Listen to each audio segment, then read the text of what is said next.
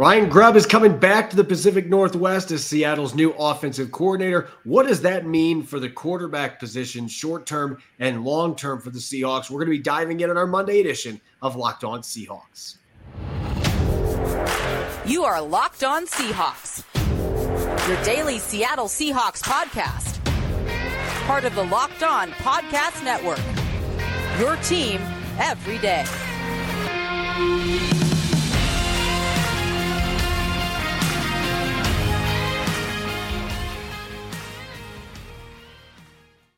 Greetings, 12. This is Corbin Smith, host of the Locked On Seahawks podcast, your daily Seahawks podcast, part of the Locked On Podcast Network, your team every day. A special thanks to all the 12s out there, as always, for making Locked On Seahawks your first listen five days a week. Both me and my co host in crime, Rob Rang, greatly appreciate your daily support here. Ryan Grubb, they haven't officially officially announced him as the offensive coordinator for the Seattle Seahawks, but Mike Macdonald made it sound like it is a done deal. Speaking on Seattle Sports 710 today, what does Grubb's arrival mean for the quarterback position both this year and beyond in Seattle? We'll be diving in plus our Monday mailbag segment and the first mock draft Monday of draft season. We've got three mock drafts that we're going to be diving into first round picks, some exciting players that are being mocked to the Seattle Seahawks at different positions. So we got a jam packed episode coming your way. Let's get to it. Now for your lead story here on our first post Super Bowl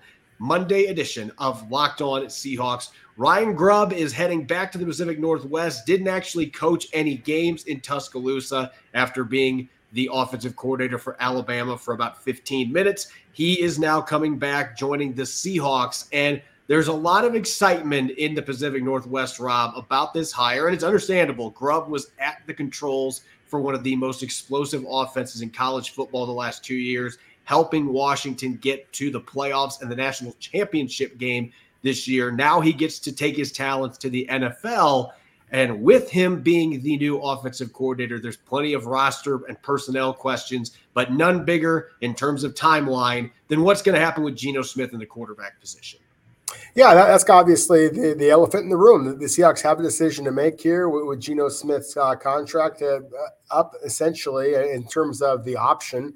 Um, Seattle could just decide to, to move away from them. But as we talked about on our uh, extra show on Saturday, um, that when the news broke Friday, late Friday night, the Seahawks were going to be bringing Ryan Grubb in, and and, and I argued that I really think that this is a is a sign that the Seahawks are basically all in with Geno Smith because I think when you look at Geno Smith and his specific strengths and weaknesses of his game, I think that it compares very favorably to the quarterback that Ryan Grubb was working with at the University of Washington. That, of course, being the Heisman runner-up Michael Penix Jr.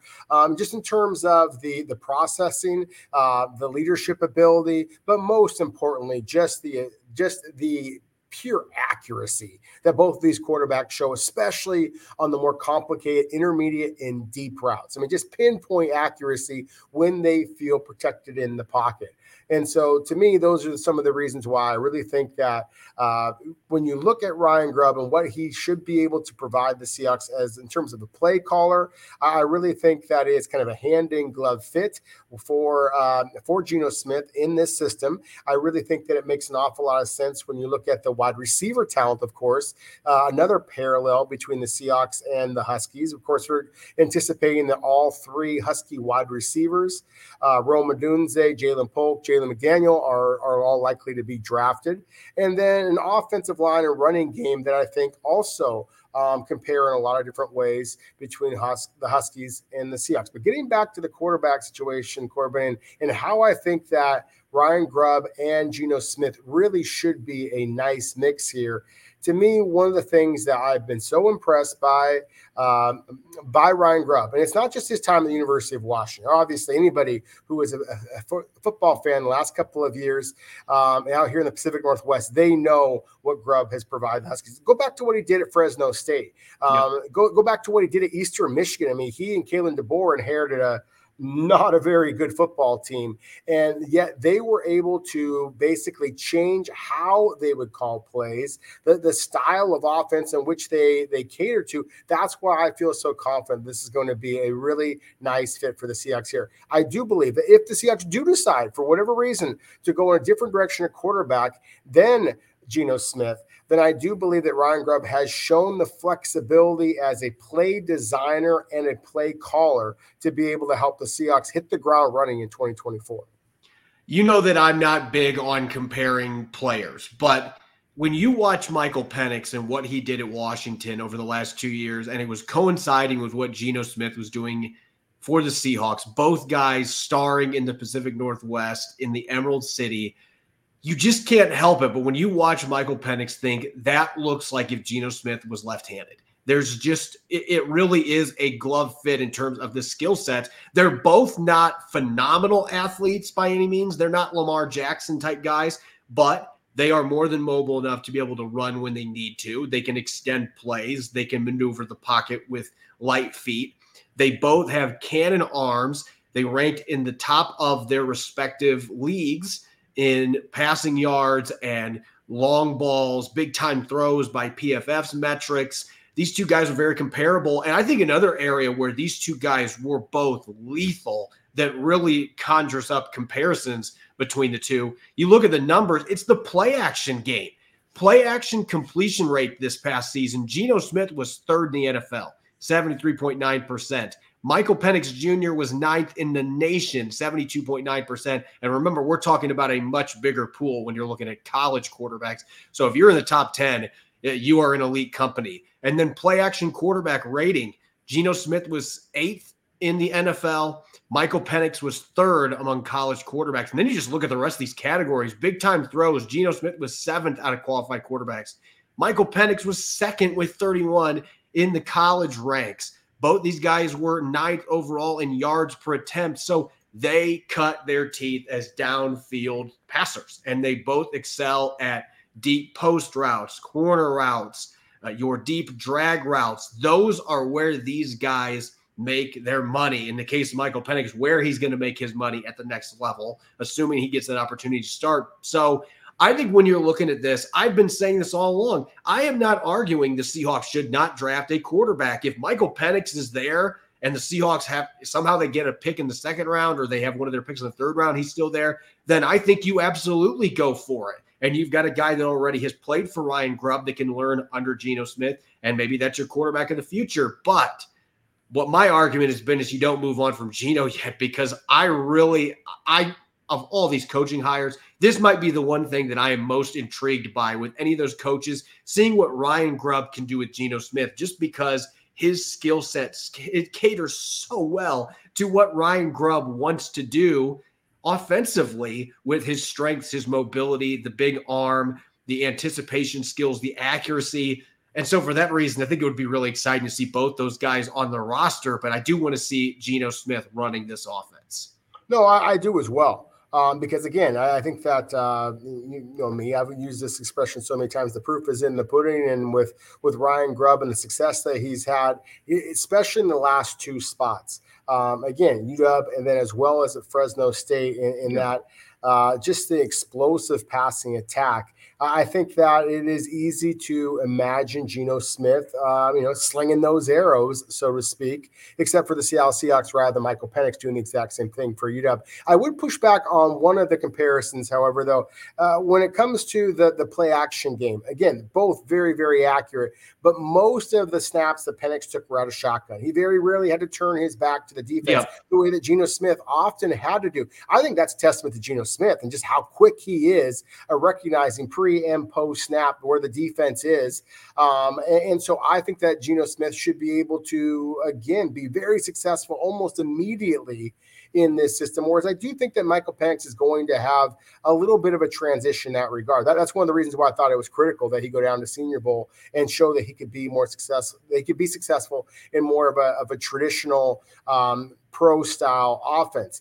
One final point uh, about these two quarterbacks, and I think it's a compare, it's a similarity about the two, but it's also something that's a little bit of a wart, frankly, for both of them. And that is when you start to hit these two quarterbacks, like a lot of quarterbacks, but with these two in particular, if you get in their face quickly, they do struggle a little bit. That's why I would again push back against the idea of perhaps a, a Penix at number 16 overall. I think it's critical that the Seahawks improve the blocking, especially in the interior. Otherwise, it doesn't matter, frankly, who the quarterback is. I do think the Seahawks are going to struggle to keep that quarterback upright if they try to throw the football as much as Ryan Grubb has done, again, at UW Fresno State before as well.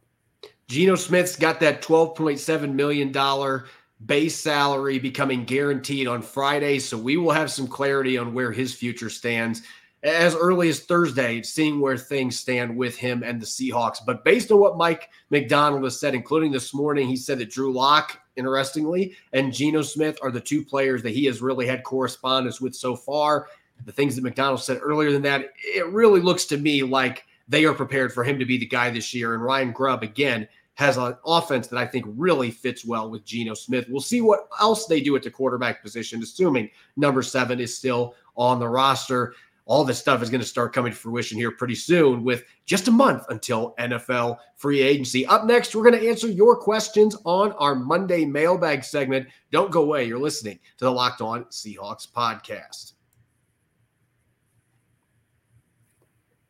This episode is brought your way by Prize Picks. Prize Picks is the largest independently owned daily fantasy sports platform in North America, and it's the easiest and most exciting way to play daily fantasy sports is just you against the numbers. You don't have to battle thousands of other players, pros, sharks.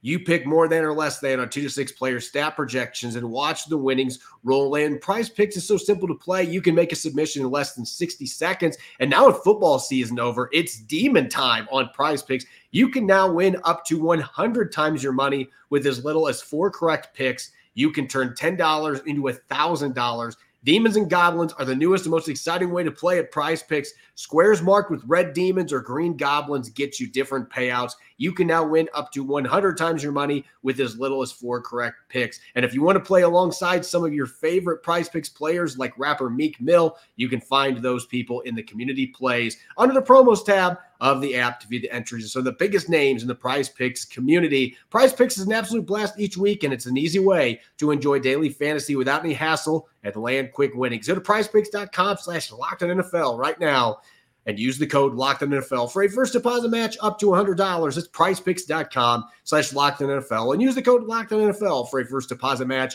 up to $100. Prize picks, daily fantasy sports made easy.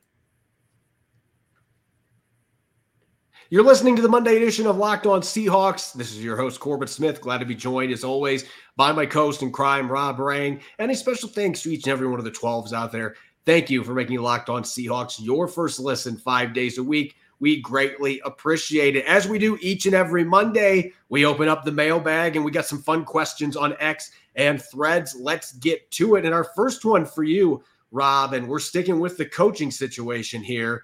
This was actually meant for me, but I'm going to have you answer this question. What do you think will be the biggest change that John Schneider and Mike Macdonald will make regarding player personnel? This coming from Mark Grubb one on X. Well, I think this is a, such a wide open question, Corbin. But to me, I, I think that based on what we've seen from Mike Macdonald in Baltimore, based on where I think are the, the current, you know, frankly, salary cap restrictions that the Seahawks have right now, I, think that they have to do something at the safety position. And so, whether that means restructuring a, a veteran like a Quandre Diggs or perhaps a Julian Love, cutting loose a, uh, a Jamal Adams, but there is just no way the Seahawks can conceivably move forward with three safeties among their, their top five players, basically, top 10 players, certainly, um, on their salary cap. I just don't see how you can possibly justify that. And there's been a lot of talk out there that maybe Jamal Adams, in particular, was one of Pete Carroll's guys. I think that Mike Macdonald right now doesn't have any guys uh, for the Seattle Seahawks. I think he is going to basically come into this with a completely open slate. And the reality is, is that the money that these players are owed just is not translating into enough success. So I think that priority number one, besides the quarterback position, which we talked about that just a moment ago, I think has to basically be the deep quarterback on defense, that being a position that Mike Macdonald, under Mike Macdonald, the Baltimore Ravens absolutely excelled at. I think the Seahawks are going to try to excel, but also do it at a cheaper rate in 2024. Our next question coming from R. Walro on X. Is it a little bit of a surprise that Mike Macdonald hasn't brought anyone from Baltimore to be on his staff so far? So I'm a little bit surprised, I will admit. I, thought that there was a really good chance that he was going to try to pluck a few of those other assistants that he worked with out of John Harbaugh's staff. But I think this is a testament to John Harbaugh that he quickly was able to move some of these coaches up the ladder uh, for example, he, he ended up replacing Macdonald uh, with Zach Orr, who was the linebacker coach the last couple years in Baltimore. Somebody that was already on the staff quickly elevated him to defensive coordinator in Baltimore. So you didn't have to worry about him becoming the defensive coordinator in Seattle and having to replace two coaches. I thought Tee Martin was going to be in the mix for the offensive coordinator spot, but it's clear at this point that Mike Macdonald had his eyes, his radar on Ryan Grubb this entire time, even before he had a head coaching job.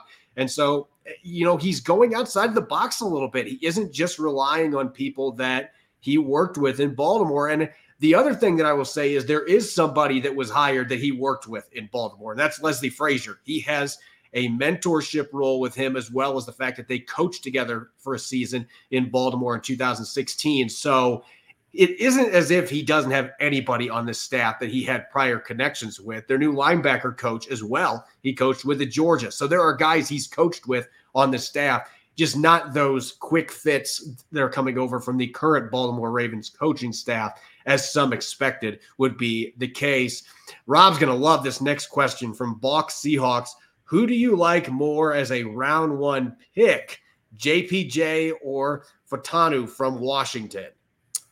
You know, we're talking about two of the absolute best blockers in this year's draft class, Corbin. So I, um, you know, that is a tough question. I personally think that center and guard are bigger areas of concern than tackle is. And Troy Fautanu is anticipating playing the left tackle position in the NFL. That's where he excelled for the Huskies. That said, having stood right next to Fautanu at the Morris Trophy Award and and really just kind of getting a feel for um, his frame, his physicality, his mentality. Um, look, I, I, think that Jackson Powers-Johnson is going to be a terrific football player. Uh, and again, I do think that center and guard are more important positions, but I think that Fautanu can play those positions as well as tackle. And so I'm going to kind of lean a little bit more Troy Fautanu. Uh, again, I think that JPJ is going to be a really good football player, and but I, I think that he is a player that's more likely come off the board somewhere between say 16. I think that's about about his ceiling to perhaps a little bit later in the first round. Fautanu, I wouldn't be surprised at all if he's long off the board at number 16 overall. Yeah, two really exciting players from the now defunct Pac 12 conference that have different skill sets, but they both offer a ton of versatility and likely will be gone in the first 20 or so selections. Continuing with draft talk, this next one from Leo DL11 on X. If the Seahawks were to stay at 16, would you rather they go D line or O line? So, normally, Rob, I would answer this question well, who's available? And that's still going to be part of the equation. We don't know who's going to be on the board there, but it's a little different circumstance right now. I look at Seattle's roster. I think there's now a fairly good chance that Leonard Williams is re signed. And if you bring back Leonard Williams to go with Jarran Reed and some of the other players the Seahawks have in the front line, Mike Morris coming off injury, playing for his former coach at Michigan, I expect is going to have a bigger role. I just look at that D line and I don't feel like it's as big of a need. And then the other side of the ball, offense, your three starters at guard, and center from last year are all going to be free agents. And who knows if any of those guys are going to be back. And as you and I have talked about, this is a very good offensive line class. So I would say right now that I'm keeping my fingers crossed that one of those top linemen, maybe one of the two that you just broke down in that last question, is going to be there at number 16. And if that's the case, I'm swinging the fences for help on that offensive line every single time. Our next question here, Rob's going to like this one. Best Super Bowl commercial last night. This from Francis D412. via X. And I, I, will admit, Rob, I don't know how you feel about it, but I do feel like the commercials have not been as good the last five or six years overall. But there were a few good ones last night. Oh, definitely. Uh, I thought that uh, it was actually a little bit like the Super Bowl game itself. I, I thought that they kind of started off slow, and I thought maybe they were a little bit more entertaining uh, after halftime. You know, to me, I, I'm kind of a, a sucker for celebs kind of laughing at themselves. So I, I believe it was a Dunkin' Donuts uh, one, but it, with uh, Ben Affleck and Matt Damon and Tom Brady and Jennifer Lopez and uh, Fat Joe. There's a hip hop reference for. I mean, I, I thought that one was uh, kind of comical. Um, that that was the one that, that immediately jumped out in my mind. Yeah, there were two that jumped out to me. I loved the Tyler Lockett commercial. I know a lot of Seahawk fans were like, "What is this?" But seeing him squawking and getting ready to fly in the air on that uh, YouTube TV Sunday ticket commercial was pretty funny. Personally, I don't know. Maybe this is just my sense of humor, but Michael Cera doing the lotion commercial, I I was in near tears because just the way that it was worded, and you were talking about a commercial that really pushed boundaries with double entendres. I just thought that one was really good. My wife thought it was funny too. Uh, that was the one that had me laughing the hardest last night. And let's get back to football real quick. One more football question here, coming from Tony W145. Does last night's outcome make Seattle's decision to hire a defensive head coach better or worse in your opinion? Well, look, if I have to pick one side of the sword, I'm going to say better. I mean, did you see what happened last night? I mean, I know there were a fair amount of points scored, but that was a game that was decided by defense, mainly Steve Spagnuolo's Kansas City Chiefs, who were dominant in the second half and really in overtime, holding the 49ers to just a field goal so that Patrick Mahomes could do, go work his magic. So I still think defensive coaching has a ton of value, especially some of these younger coaches that have really been able to find new ways to attack these high powered offenses. And Mike Macdonald is in that mold. Steve Spagnuolo has been around a long time, but he still has some new tricks seemingly every game. So I don't know where Rob stands on this, but I actually think it, it made it look better the way that, that game played out last night. No, I 100% agree with you. And uh, the reason why I agree with you actually is because I, I, look at the San Francisco 49ers, and to me, they were the more physically gifted team. I used to, if you were to rank the players top to bottom, I think that they had the more talented roster. I think Kansas City proved that they were the better overall team. Obviously, they wound up winning the, the, championship. But I love that you mentioned the defensive coordinator, Steve Spagnuolo, there. There were moments where I thought the 49ers pass rush just overwhelmed Kansas City's offensive line when Kansas City's defensive line overwhelmed the 49ers. A lot of times it was exotic blitzes. We, we saw Trent McDuffie, another former UW star, um, blitzing off at the nickel cornerback position in a critical play. That to me shows the courage and the composure, the, the experience of a talented defensive mind. And I think that the Seahawks have that now. Not only Mike Macdonald, but obviously um, uh, as well as an Aden Durde brought in as defensive coordinator. When we come back, we are going to shift into our first mock draft Monday of the offseason. And I know it's a segment our listeners get really excited about. We've got three awesome prospects that we're going to be breaking down that were selected on various mock drafts today. We're going to get to those coming up next on our Monday edition of Locked On Seahawks. What a football game that was.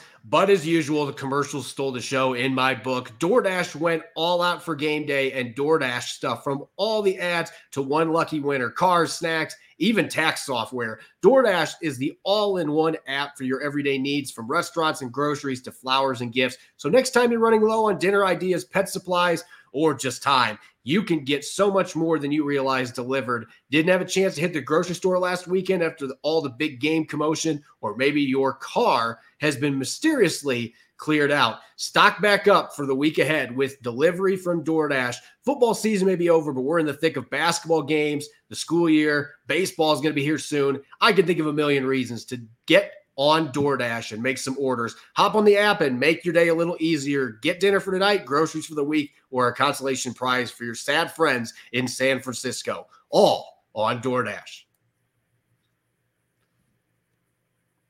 You're listening to the Monday edition of Locked On Seahawks. It's your host, Corbin Smith. Glad to be joined as always by Coast co-host crime, Rob Rang. And a special thanks to each and every one of the 12s out there. Thank you for making Locked On Seahawks your first listen five days a week. We greatly appreciate it. Make sure to check out Locked On's first ever national sports 24 7 streaming channel on YouTube. Locked On Sports Today is here for your 24 7 coverage of the top sports stories of the day with local experts of Locked On plus our national shows covering every league. Go to Locked On Sports today on YouTube and subscribe to the first ever national sports 24 7 streaming channel. Rob, we are only a couple weeks away from the NFL combine. So it is officially draft season now that the Super Bowl is in the books.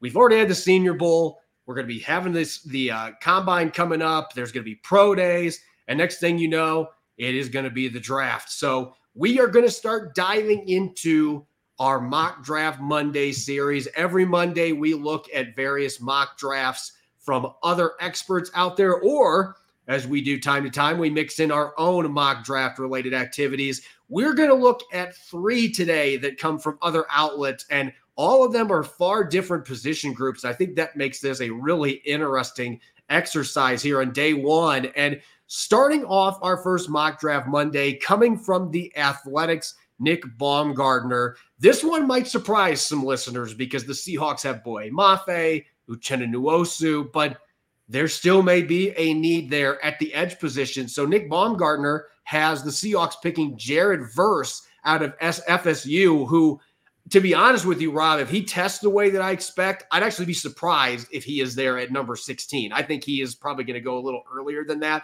because you are talking about a do it all defensive end. This guy is not just a pass rusher, which a lot of the guys coming out today, they can't defend the run. This guy, though, is capable of doing both at a very high level. Yeah, he has, uh, and he's done the last couple of seasons at Florida State. Originally uh, was at Maine, I believe. Uh, you know, a smaller school had a great deal of success there. Transferred in as a, as a high profile, uh, you know, transfer portal guy, and just hits the ground running. It was absolutely spectacular. Actually, his statistics are more impressive uh, two seasons ago than they were this past year, Corbin. But, you know, Florida State finished um, as the ACC undefeated champions, of course.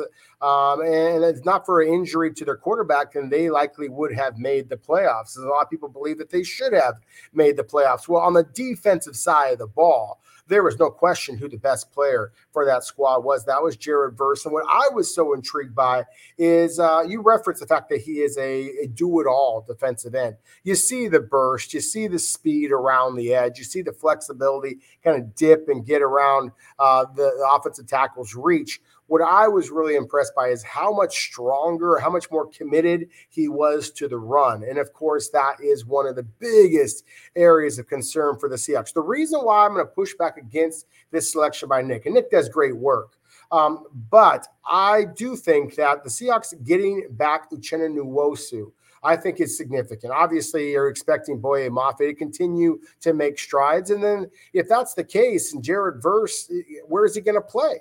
You know, I, I think that Uchenna Nwosu, Jared Verse are likely to play the same spot. Now, if, if Seattle is going to suddenly use a more traditional four man front and they're going to have Verse as a traditional defensive end and Boye Mafe as an outside linebacker, perhaps that's different. But I just think that if they're going to go on the defensive line this year, I think they're going to have to go on the defensive tackle spot, more of a big body kind of a, of a lineman rather than another edge rusher. Again, because of the fact that I believe in the upside of Boye Mafe and the return to health of Uchenna Nwosu. Yeah, this would be a really rich pick on a player that might not have a starting spot that is there for him to be able to get because you have two really talented players there.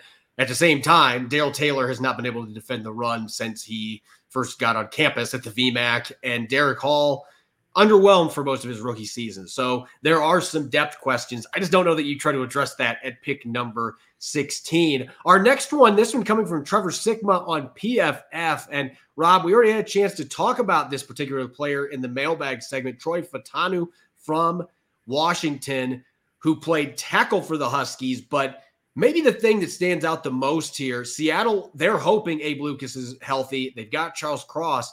This is a player, though, as you mentioned, could easily slide inside and play the guard position at a very high level. In fact, I think when you look at this at the numbers, you look at the film, I actually am more intrigued by him playing in the NFL as a guard, especially being back in Ryan Grubb's offense.